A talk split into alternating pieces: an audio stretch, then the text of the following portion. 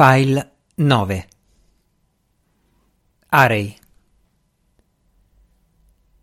Il muto accanimento nell'eseguire i calcoli che fino ad allora mi aveva sorretto era svanito.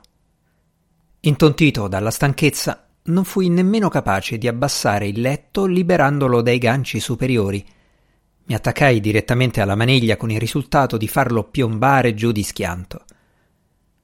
Riuscito che fui a sistemarlo, gettai sul pavimento vestiti e biancheria e, mezzo morto, mi lasciai cadere sul cuscino, trascurando di gonfiarlo a dovere. Senza rendermi conto di niente, piombai nel sonno con la luce accesa. Aprì gli occhi con l'impressione di avere dormito solo pochi minuti. La stanza era immersa in una fresca penombra rossastra. Mi sentivo bene. Giacevo nudo, senza coperte. La tenda era scostata per metà. Davanti alla finestra, nella luce del sole rosso, c'era una figura seduta. Era Arei. Indossava un prendisole bianco.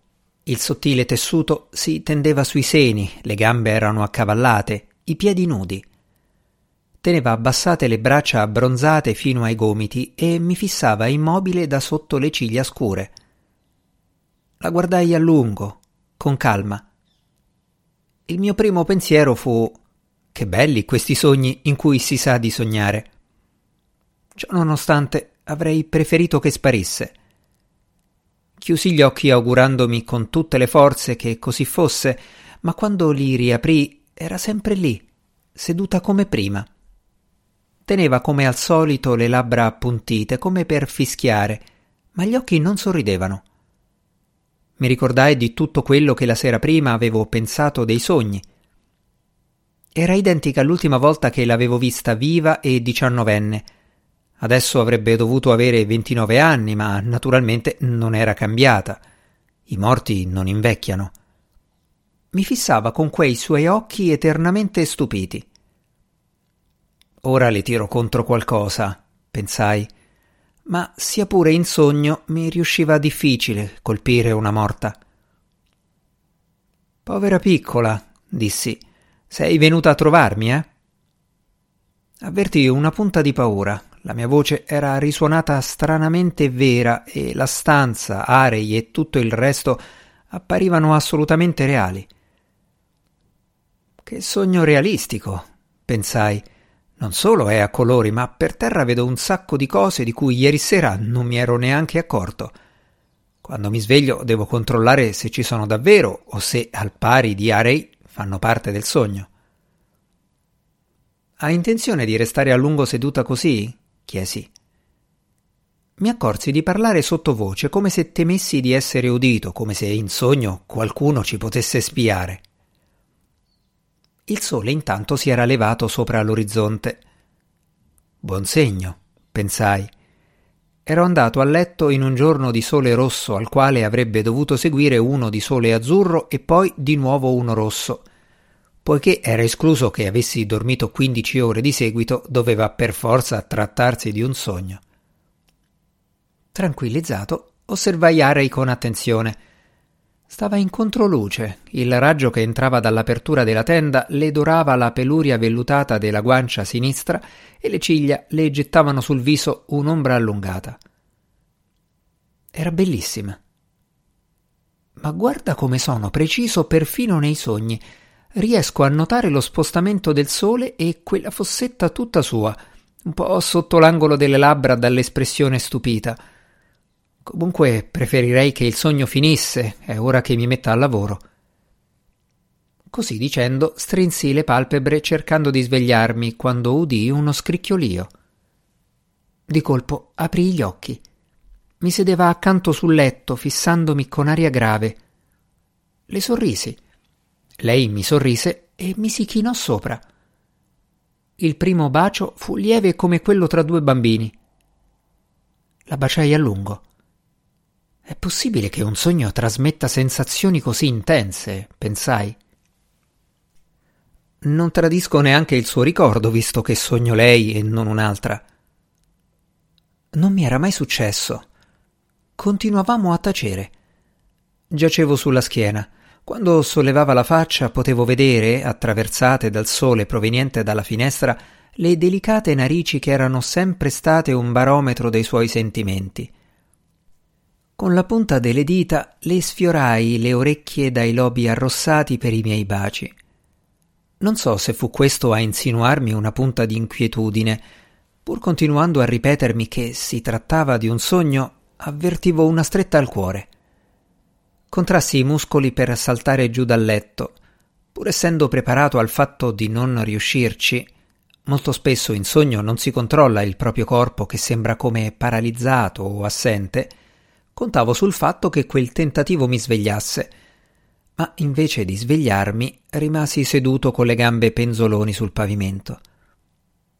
Niente da fare, pensai, devo sognare il sogno fino in fondo.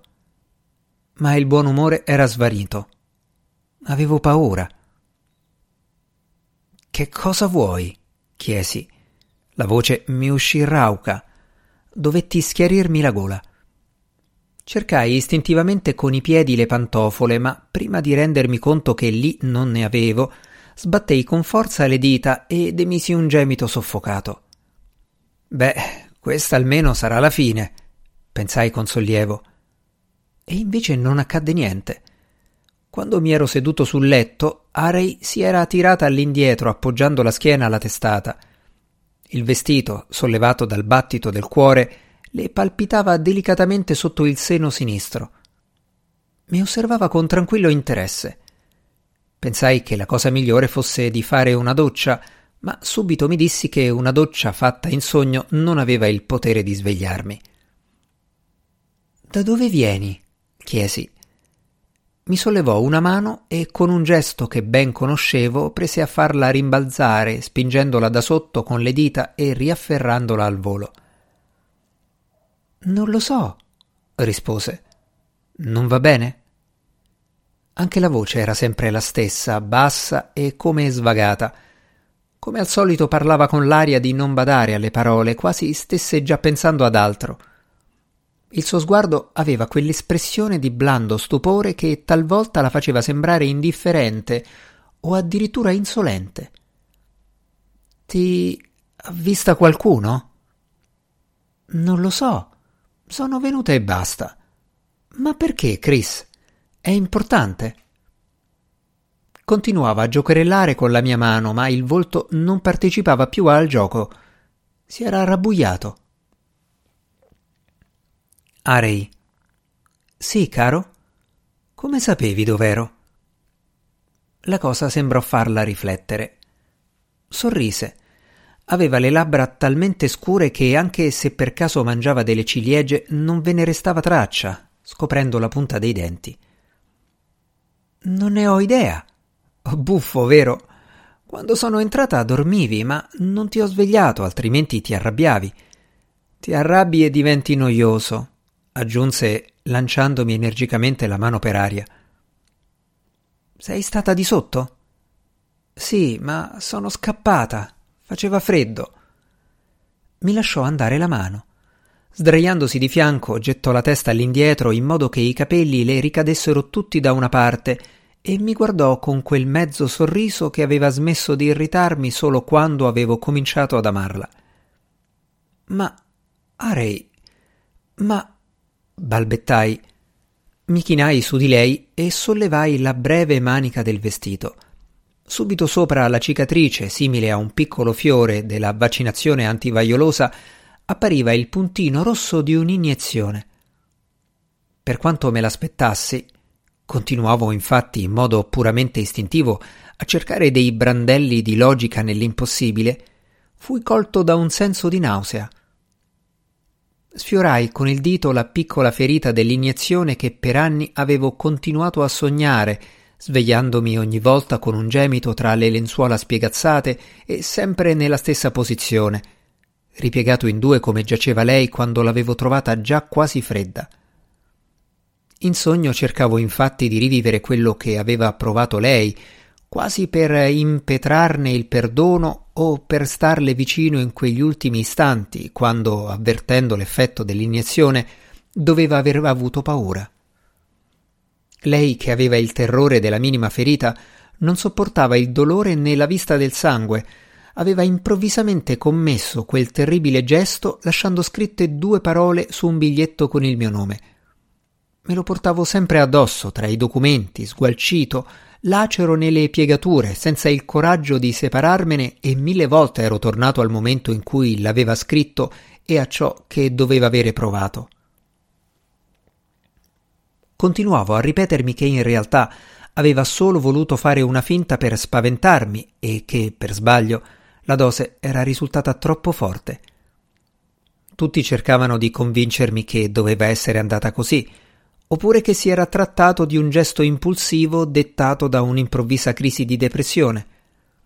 Non sapevano però quello che gli avevo detto cinque giorni prima, né che, per ferirla più crudelmente, mi ero portato via la mia roba. Non sapevano che, mentre facevo le valigie, lei mi aveva detto con la massima calma lo sai, vero, che cosa significa? E che io avevo fatto finta di non capire, mentre invece avevo capito benissimo. Ma poiché pensavo che non ne avrebbe avuto il coraggio, le avevo risposto che era troppo vigliacca per farlo. E adesso stava sdraiata sul letto e mi guardava con attenzione, quasi ignorasse che ero stato io ad ucciderla. È tutto quello che sai dire? chiese. La stanza era arrossata dal sole e i suoi capelli ne riflettevano il bagliore. Si contemplò il braccio, divenuto improvvisamente importante per il fatto che l'avessi guardato così a lungo, e quando abbassai la mano vi posò sopra la guancia liscia e fresca. Arei, dissi con voce rauca, non è possibile. Smettila. Teneva gli occhi chiusi, ne distinguevo i movimenti sotto le palpebre contratte, le ciglia nere toccavano le guance. Arei, dove siamo? A casa? E dov'è? L'occhio si aprì un attimo e subito si richiuse. Le ciglia mi solleticarono la mano. Chris. Sì? Sto bene. Le sedevo accanto immobile. Alzai la testa. Riflessi nello specchio sopra al lavandino, mi apparvero una parte del letto, i capelli scompigliati di Arei e le mie ginocchia nude. Allungai una gamba, con il piede tirai verso di me uno dei distorti strumenti sparsi sul pavimento e con la mano libera lo sollevai. La punta era accuminata. Me la appoggiai sulla pelle, proprio sopra il punto in cui appariva una semisferica cicatrice rossa, e me la conficcai nella carne. Sentii un dolore acuto. Guardai il sangue scendere a grosse gocce lungo l'interno della coscia e gocciolare silenzioso sul pavimento. Era inutile. Gli spaventosi pensieri che mi agitavano la mente diventavano sempre più chiari. Ormai non mi dicevo più è un sogno. Avevo smesso di crederci da un pezzo. Adesso mi dicevo solo che dovevo difendermi. Guardai le sue spalle che sotto la stoffa bianca scendevano verso la curva dei fianchi, i piedi nudi sospesi fuori del letto. Allungai la mano, afferrai delicatamente il tallone roseo e sfiorai con le dita la pianta del piede. Era morbida come quella di un neonato. Ormai sapevo con assoluta certezza che quella non era Arei e che, quasi sicuramente, lei non lo sapeva. Il tallone nudo si mosse nella mia mano e una risata silenziosa le gonfiò le labbra rosso scure. Smettila, sussurrò. Liberai dolcemente la mano da sotto la sua guancia e mi alzai. Ero ancora nudo. Vestendomi in fretta, la vidi sedersi sul letto e guardarmi. Dov'è la tua roba? chiesi e subito me ne pentii. La mia roba? Vuoi dire che hai solo quel vestito? Avevo iniziato a recitare. Cercavo di comportarmi con la massima naturalezza, come se ci fossimo lasciati il giorno prima, anzi, come se non ci fossimo mai lasciati. Si alzò e con un lieve ma energico gesto che ben conoscevo, dette qualche colpetto alla gonna per rassettarla. Non mi rispose, ma si vedeva che la mia domanda l'aveva colpita. Per la prima volta scrutò la stanza con occhio intento e indagatore e mi guardò con aria stupita. Non so, disse perplessa. Forse lì dentro? aggiunse spostando l'anta dell'armadio. No, replicai, lì ci sono solo le tute. Con un rasoio elettrico trovato accanto al lavandino, cominciai a radermi. Chiunque fosse quella ragazza, preferivo non voltarle del tutto le spalle. Andò in su e in giù per la cabina, perlustrò tutti gli angoli, guardò fuori dalla finestra, infine mi si avvicinò e disse Chris, ho come l'impressione che sia successo qualcosa. Si interruppe. Con in mano l'apparecchio spento aspettai che continuasse. È come se avessi dimenticato qualcosa, anzi, come se avessi dimenticato quasi tutto. So, ricordo solo te e basta. L'ascoltai cercando di controllare l'espressione del viso. Per caso sono stata malata? Beh, in un certo senso sì. Sì, per qualche tempo sei stata un po' malata. Ah, ecco, sarà per questo. Sembrò rasserenarsi. Non potrò mai descrivere quello che provavo. Quando taceva, camminava, si sedeva e sorrideva, il mio terrore cedeva alla convinzione di trovarmi in presenza di Arei. In altri momenti, come appunto quello, avevo l'impressione che davanti a me ci fosse una Arei semplificata, ridotta a qualcuno dei suoi caratteristici gesti, movimenti o modi di dire. Mi si strinse contro e, ponendomi sul petto, proprio sotto al collo, le mani chiuse a pugno, chiese E le cose tra noi come vanno? Bene o male? Nel migliore dei modi, risposi. Sorrise debolmente. Quando rispondi così di solito è perché vanno male. Ma che dici? Senti, cara, ora devo uscire, aggiunsi in fretta. Aspettami qui, va bene? O forse hai fame? aggiunsi accorgendomi di essere io stesso sempre più affamato. Fame? No, Scrollò la testa facendo ondeggiare i capelli. Devo aspettarti qui? Per molto? Un'oretta, iniziai, ma lei mi interruppe. Vengo con te. Non è possibile. Devo lavorare. Vengo con te. Era un'area completamente diversa. L'altra non si era mai sognata di impormi la sua presenza. Mai. Bambina, non è possibile. Guardandomi da sotto in su, mi afferrò una mano. Le sfiorai il braccio verso l'alto, la spalla era piena e calda e, per quanto non ne avessi l'intenzione, fu quasi una carezza. Il mio corpo riconosceva il suo, la voleva, mi attirava verso di lei al di là di ogni ragionamento e paura. Cercando a tutti i costi di mantenere la calma, ripetei Arei, non è possibile. Devi restare qui. No. Come l'aveva detto? Perché? Mm, non lo so. Si guardò intorno e di nuovo mi alzò gli occhi in faccia. Non posso, disse in un soffio. Ma perché? Non lo so. Non posso. Ho come la sensazione. La sensazione. Esitò alla ricerca di una risposta. Quando la trovò, Sembrò esserne lei stessa sorpresa di doverti avere sempre sotto gli occhi. Il tono fermo con cui l'aveva detto aveva poco a che fare con una dichiarazione d'amore. Si trattava di qualcosa di completamente diverso. Quell'impressione mutò radicalmente di segno l'abbraccio con cui la cingevo, anche se non lo detti a vedere in nessun modo. Fissandola negli occhi, cominciai a spingerle le braccia all'indietro e quel gesto, iniziato senza un'idea precisa, strada facendo si definì e trovò il proprio scopo. Stavo già cercando con lo sguardo qualcosa con cui legarla. I suoi gomiti, respinti all'indietro, sbatterono leggermente l'uno contro l'altro e immediatamente si tesero con una forza che rese inutile la mia presa. Non riuscii a lottare più di un secondo. Nemmeno un atleta piegato all'indietro come Arei e con le punte dei piedi che a malapena toccavano il suolo sarebbe riuscito a liberarsi. Ma lei, con un viso che non sembrava partecipare agli eventi e un debole, incerto sorriso, spezzò la mia stretta, si raddrizzò e riabbassò le braccia. I suoi occhi mi osservavano con lo stesso tranquillo interesse dimostrato al mio risveglio, come se non si rendesse conto del disperato sforzo dettato da una crisi di panico che avevo appena sostenuto.